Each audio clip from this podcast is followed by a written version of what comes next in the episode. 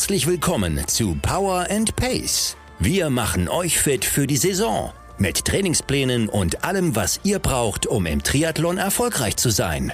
Liebe Allrounder, Champions, Finisher, Racer und Qualifier. Wir wünschen euch viel Spaß und tolle Erkenntnisse mit dieser Episode von Power and Pace. Ja, hallo liebe Power and Pacer. Heute reden wir mal über eine große Distanz. Wir reden nicht über eine Langdistanz, sondern wir reden über die Distanz zwischen Hamburg und Tulsa. Björn sitzt nicht nebenan in Elmshorn, sondern in Tulsa in Oklahoma. Björn, wie ist es in Amerika?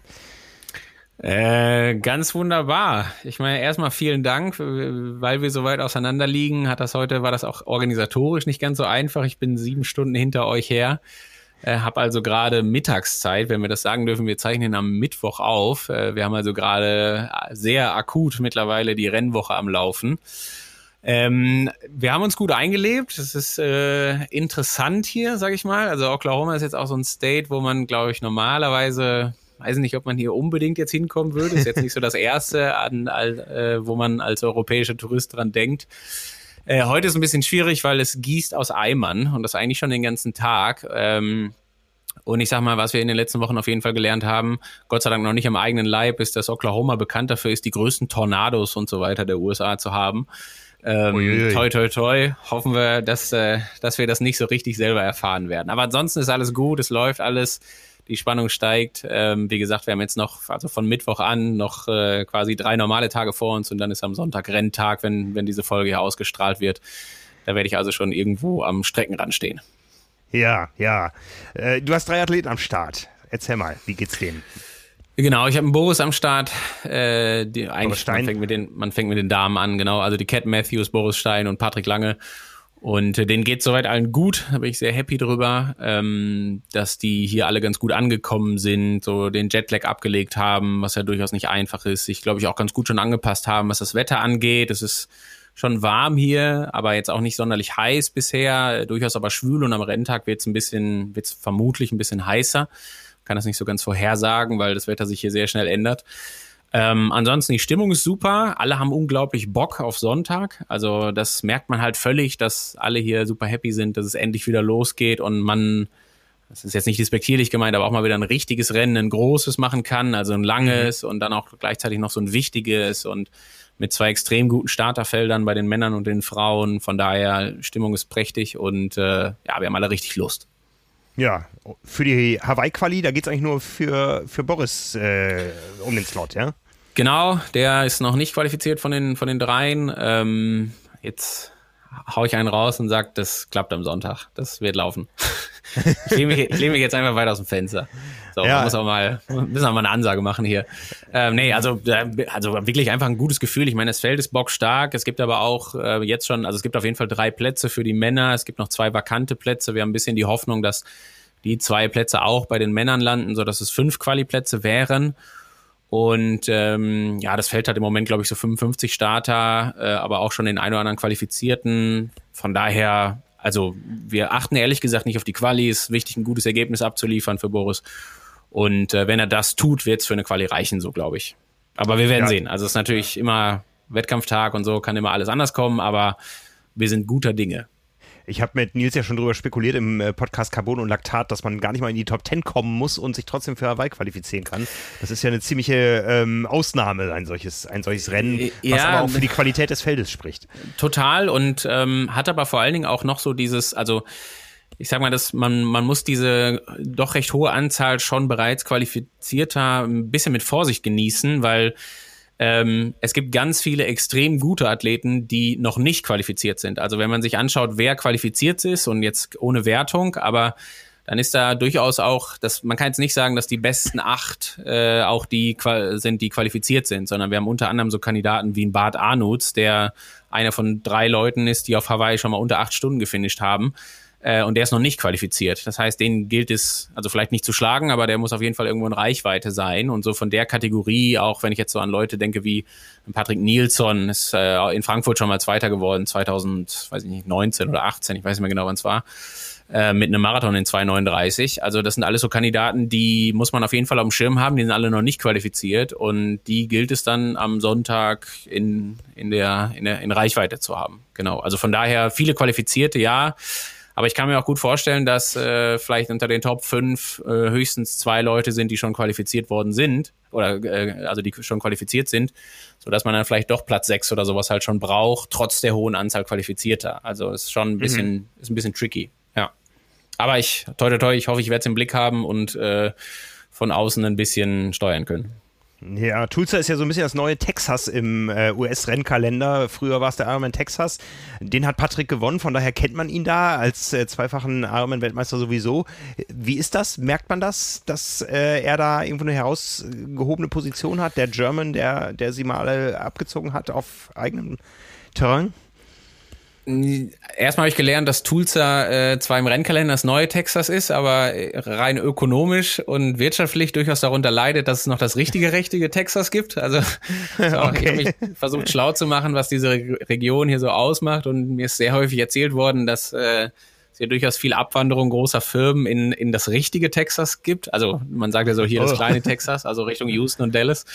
Ähm, aber ja, sie haben es geschafft, auf jeden Fall einen Ironman hinzubekommen. Ähm, und auch durchaus, wie ich bisher finde, also das muss ich klar sagen, so was die Strecke angeht und so einen richtig guten. Also ähm, das Schwimmen wird spannend sein im, im, in einem echt großen See, äh, der durchaus, sagen wir mal, von der Wasserqualität her ja, weiß nicht, ist jetzt kein deutscher Badesee, also ist schon ein bisschen dreckiger. Die Radstrecke ist ganz beeindruckend, also ist ja lediglich eine Runde ähm, und äh, hat natürlich amerikanische Straßen, also irgendwie ist es alles sehr breit und so weiter, aber auch wirklich hügelig und die Straßenbeschaffenheit ist nicht die einfachste, aber allein das eine Runde ist, ich bin sehr sicher, dass es ein extrem schnelles Radrennen werden wird hier am Sonntag. Ähm, und der Marathon ist super. Also der, der da zwei Runden A Halbmarathon äh, direkt am, am River entlang ähm, kann man super laufen, wird auch eine schnelle Sache werden. Also ich erwarte hier schon am Sonntag, äh, also beziehungsweise heute, wenn der, wenn die Folge rauskommt, echt schnelle Zeiten. Und ja, ansonsten ist es, ähm, man hat halt hier, also bisher haben wir jetzt nicht so richtig, man ist trotzdem in seiner eigenen Bubble, man trifft natürlich im Pool alle Leute, die jetzt am Sonntag auch so langsam hier am Start sind. Also letzte Woche waren wir noch alleine, aber jetzt so heute zum Beispiel, ich komme gerade aus dem Bad, ähm, sind schon eine Menge Leute dabei, die hier alle am Sonntag schwimmen. Und klar, da kennt man sich untereinander. Man ist natürlich auch eine gewisse Konkurrenzsituation, aber ähm, ich sag mal, ansonsten ist das hier so typisch amerikanisch. Also man, man, man interessiert sich, glaube ich, nicht unbedingt so für die Europäer. Und Triathlon ist halt hier auch eher bisher noch so eine Randsportart, vielleicht noch nicht sonderlich populär.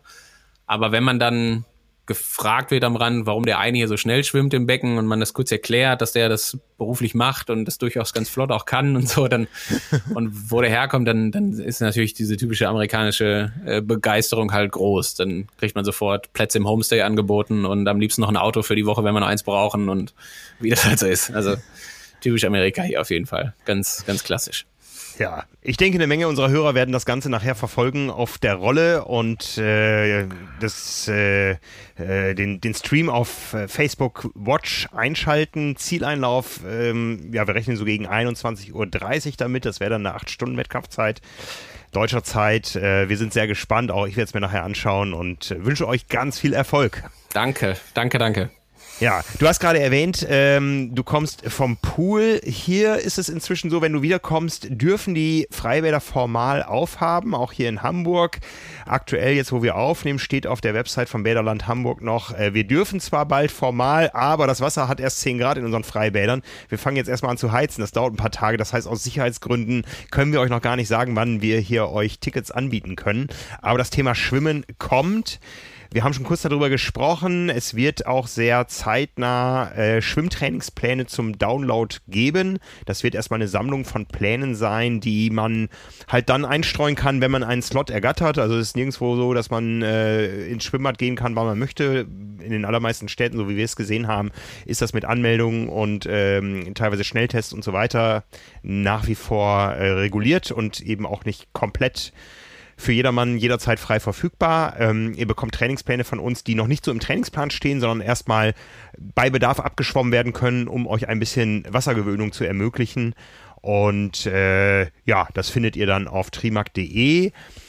Wir haben aber jetzt morgen am Montag den Start in einen neuen Trainingsplan, in den Juniplan, der in der Zeitschrift 190, Triathlon 190 abgedruckt ist, mit insgesamt fünf Wochen, weil wir einen fünfwöchigen Erscheinungsrhythmus haben. Großer Höhepunkt, 20. Juni, der Do-it-yourself-Triathlon. Dazu wird es noch ganz viele Informationen geben. Da brauchen wir heute noch nicht so detailliert drauf eingehen. Aber ähm, wir können oder wir sollten auf die erste Woche eingehen. Die ist nämlich etwas besonders. Die beginnt mit einem Feiertag. Genau, und ähm, ich vielleicht noch mal kurz zwei Sätze zum Schwimmen auch dazu. Ähm, wir haben uns bisher noch dazu entschlossen, das Schwimmen da nicht akut mit einzufügen in diesen jetzt kommenden Plan, ähm, weil wir einfach jetzt gerade keinen dazu in Anführungsstrichen zwingen wollen, jetzt das Schwimmen noch anzufangen, bevor dann am 20.06. eines der ersten Highlights des Jahres irgendwie folgt. Ähm, werden aber, du hast es ja passend gesagt, auf jeden Fall genügend Informationen zur Verfügung stellen. Und mein, mein Vorschlag an alle da draußen wäre eigentlich, ähm, wenn man die Chance schon hat, dann einfach erstmal wieder dafür sorgen, irgendwie das Wassergefühl so ein Stück weit ähm, wieder zu erlangen. Also gerade jetzt auch die kommende Woche, die jetzt ansteht, das wird halt von der Idee her eher eine Entlastungswoche sein, mit der Besonderheit von Pfingstmontag, klar. Ähm, ist also eine gute Möglichkeit, um in dieser Entlastungswoche vielleicht auch mal einfach zweimal für eine halbe Stunde mal ins Wasser zu gehen und sich einfach mal ein bisschen Wassergefühl zurückzuholen. Also ich habe das hier selber in den letzten Tagen gemacht. Ich bin auch seit, weiß ich nicht, wann ich das letzte Mal im Wasser war, acht Monaten oder so. Und ist dann ja schon auch, die ersten Meter sind ja schon auch wirklich hässlich. Ähm, und das darf man aber natürlich so in den nächsten zwei, drei Wochen einfach gerne schon mal für sich selber ein bisschen schauen äh, dass man hin und wieder mal wieder ins Wasser kommt, einfach mal eine halbe Stunde paddelt. Man muss da jetzt keine großen Technikübungen am Anfang einbauen oder, oder, oder, sondern äh, erstmal wieder so das Wassergefühl zurückerlangen. Und das kann ich nur jedem empfehlen, das gerne auch schon mal zu machen. Ich würde es vielleicht nicht unbedingt an einem Ruhetag machen. Ähm, das vielleicht nicht unbedingt, aber ich sag mal jetzt, wie gesagt, gerade so die nächste Woche, die ist so wenig umfangreich. Also ich bringe Beispiel, ich habe hier gerade den Finisher-Plan vor mir. Da reden wir von acht Stunden. Das ist also schon äh, sicherlich deutlich unterdurchschnittlich. Ähm, und da wäre auf jeden Fall zum Beispiel am Wochenende garantiert Zeit, um nochmal eine halbe Stunde schwimmen zu gehen. Also der Sonntag, nur um es mal gesagt zu haben, einmal, der hat nur einen Lauf von 45 Minuten. Wenn man also da Lust hat, das Schwimmbad zu besuchen oder das Freibad, wenn es denn dann schon offen hat, dann ist das auf jeden Fall eine sehr gute Möglichkeit dafür. Genau.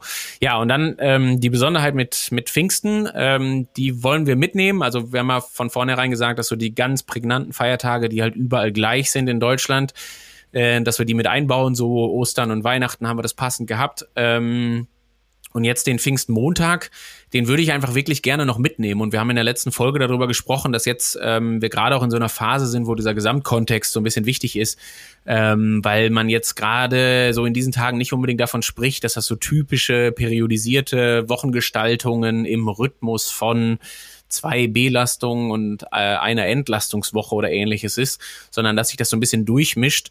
Aber genauso ist es an der Stelle auch geplant. Also vielleicht so als, als grobe Idee, äh, die ich schon mal vorgeben mag. Ähm, der Montag ist ein Trainingstag, der ist quasi der letzte Trainingstag aus den letzten Trainingswochen aus dem Maiplan. Dann beginnt aber auch sofort in der Woche nach Pfingsten eine ziemlich lockere durchaus Entlastungswoche, wo halt relativ wenig Umfang drinsteht und wo auch zum Beispiel am Wochenende, ich bleibe jetzt kurz beim Finisherplan, nicht zwei Einheiten am Tag drinstehen, sondern äh, jeden Tag nur eine und die auch recht schmal gehalten ist vom Umfang her. Weil dann im Anschluss wieder zwei Trainingswochen folgen, bevor dann in der vierten Woche des Juno-Plans ja unser Saisonhighlight am 20.06. ansteht mit dem Do-it-yourself-Event. Also das ist so der Gesamtkontext. Deswegen gerne am Montag den Feiertag nutzen, da nochmal eine richtig coole Laufeinheit abliefern, nochmal ein bisschen Selbstvertrauen holen für die nächsten Tage und für das Do-it-yourself-Event und vielleicht auch schon mal so in Anlehnung an die zweite Saisonhälfte, wo wir dann ja mit individualisierten Plänen kommen, die natürlich alle Schwimmen enthalten werden, um das vielleicht auch zu sagen und dann einfach die Woche locker angehen und äh, da auf jeden Fall nochmal so die letzte richtig große Erholung holen, bevor es dann zum Do-it-yourself-Event und zur Taper-Woche geht. Das ist der Plan ja. des Gesamtkontexts. Ja, ja.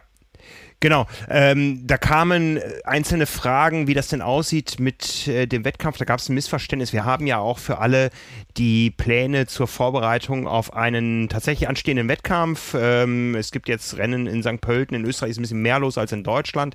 Ähm, das ist nicht falsch zu verstehen, äh, dass ihr diesen Wettkampfblock für den Do-it-yourself-Triathlon einsetzen sollt. Ja, da ist alles schon vorbereitet für den Do-it-yourself-Triathlon. Also ihr müsst nicht die zwei Wochen streichen und den Wettkampfblock einfliegen, äh, einfliegen wenn ihr den Do-it-yourself-Triathlon machen wollt. Diese Wettkampfblöcke sind, wenn ihr tatsächlich ein echtes Rennen macht. Wir haben zwei Pläne, einmal für Sprint und olympische Distanz und der andere Plan, der ist für Mittel- und Langdistanz geeignet.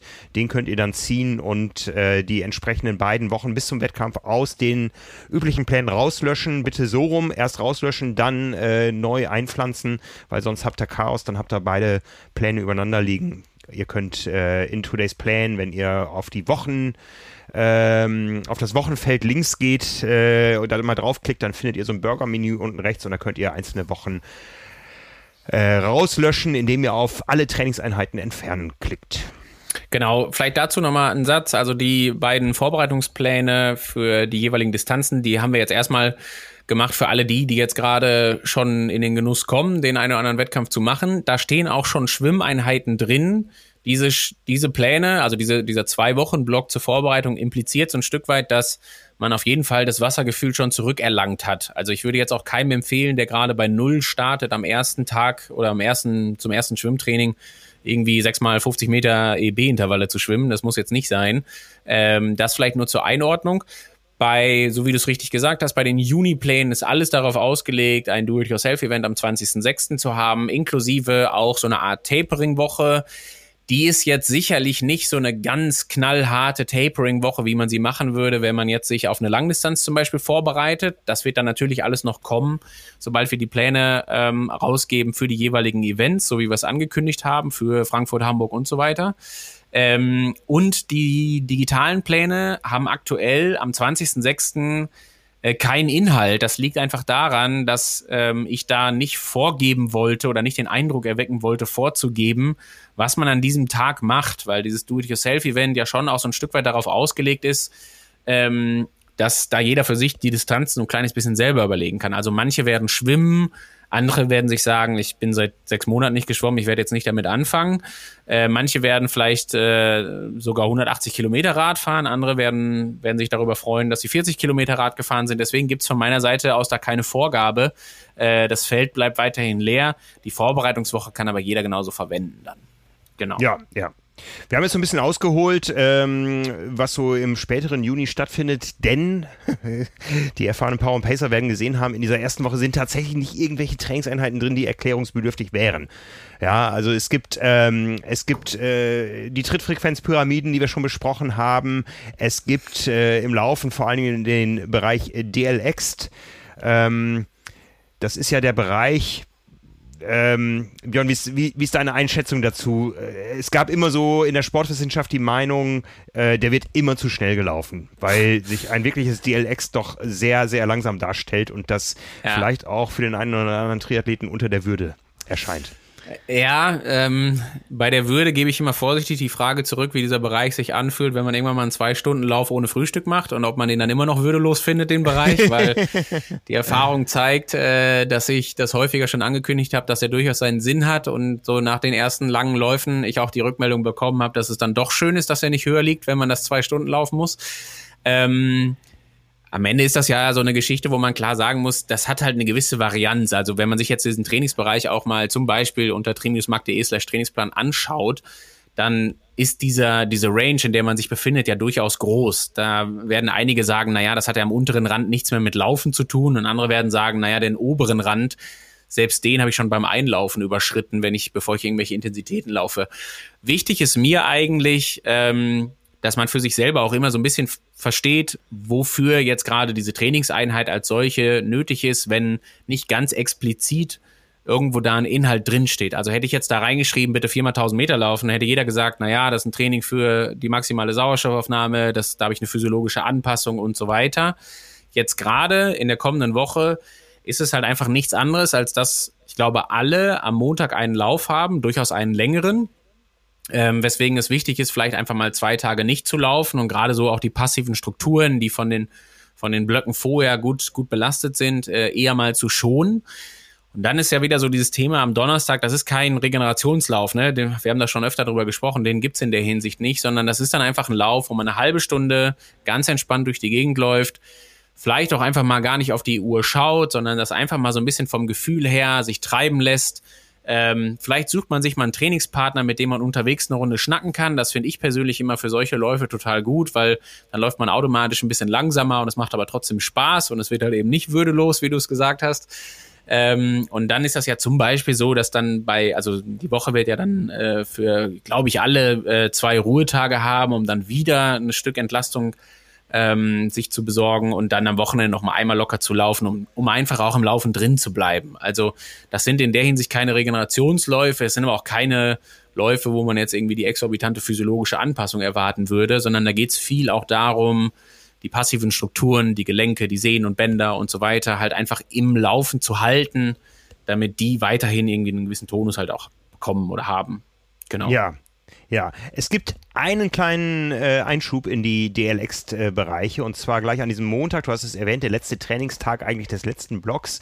Da steht die Abkürzung SL drin, Steigerungsläufe. Ich sehe hier, ich weiß nicht, im anderen Plan, in den anderen Plänen ist es äh, ähnlich gehandhabt.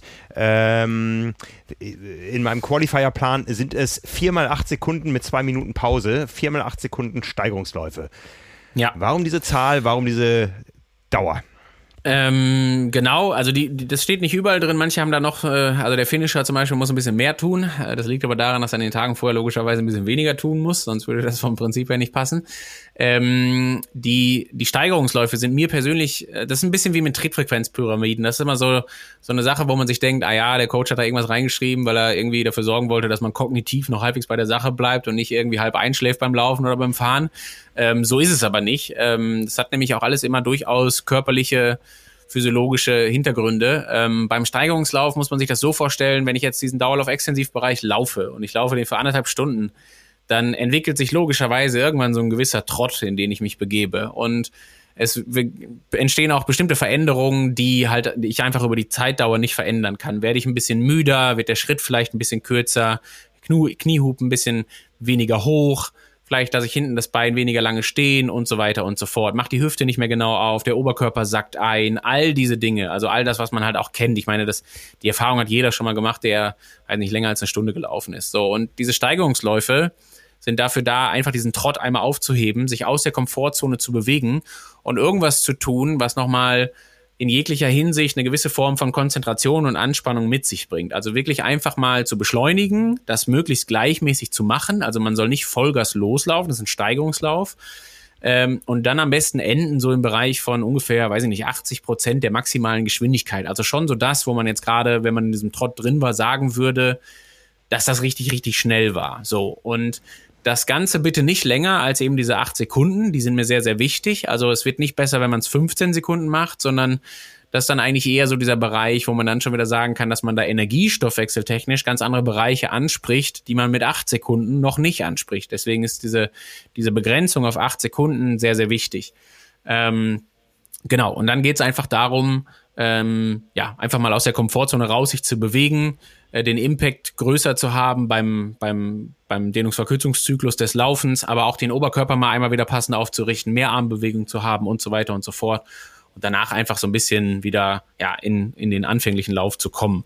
Man kann auch gerne, das vielleicht also als kleiner Tipp am Rande, wenn solche Läufe anstehen, so längere Sachen. Ich bin manchmal auch ein großer Fan davon, zwischendurch einfach mal eine kurze Pause zu machen und mal zwei Minuten sich in irgendeiner Form ich sag's jetzt mal salopp, aber irgendwie aufzudehnen und dafür zu sorgen, dass ähm, so der Oberkörper mal einmal kurz lang gemacht wird wieder, dass eben die Schultern nicht einfallen oder man auch einmal die Schrittlänge nochmal erweitert, den Hüftbeuger einmal kurz andehnt ähm, und einfach mal irgendwie versucht, so ein bisschen diese eingefahrenen Strukturen gerade mal ein bisschen aufzulockern und dann weiterzulaufen. Meistens ist es nämlich so, dass man dann mit deutlich verbesserter Technik irgendwie wieder losläuft und halt eben nicht diesen eingelaufenen Trott aus den ersten, äh, aus der ersten Stunde dann mitnimmt.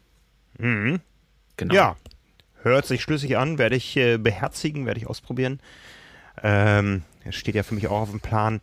Ja, Björn, bleibt mir nicht viel, als dir und deinen Athleten viel Glück zu wünschen. Danke. Ich äh, merke gerade, wie ich nervös werde. Jetzt, wo es vorbei ist hier, jetzt ist bald der Mittwoch rum. ah, die Anspannung ist da, ich freue mich drauf und äh, Toi, toi, toi. Ich, äh, wenn wir uns beim nächsten Mal sprechen, hoffe ich, dass ich das eine oder andere gute Ergebnis äh, von Oklahoma mit nach Schleswig-Holstein oder Hamburg gebracht habe. Du weißt, äh, die Power und Pacer werden darauf achten, weil äh, der toi, Coach toi, toi. dieser drei Profis ist auch deren Coach und ähm, ja. von daher ähm, hoffe ich auch, dass die drei Athleten ihrer Verantwortung gerecht werden, weil sonst hat toi, toi, toi, genau. Das hoffe ich auch. Ja. Sehr gut, alles klar. Dann äh, ja, ganz viel, also erstmal hier auch schönes verlängertes Wochenende an alle da draußen und ganz viel Spaß äh, bei der noch anstehenden Trainingseinheit am Montag, als aber auch bei der Entlastungswoche. Und ja, ich würde sagen, wir hören uns ja auf jeden Fall dann, wenn ich wieder zurück bin. Und äh, viele Grüße an alle aus Oklahoma. Ja, viel Erfolg heute. Bis dann. Ciao, ciao. Tschüss.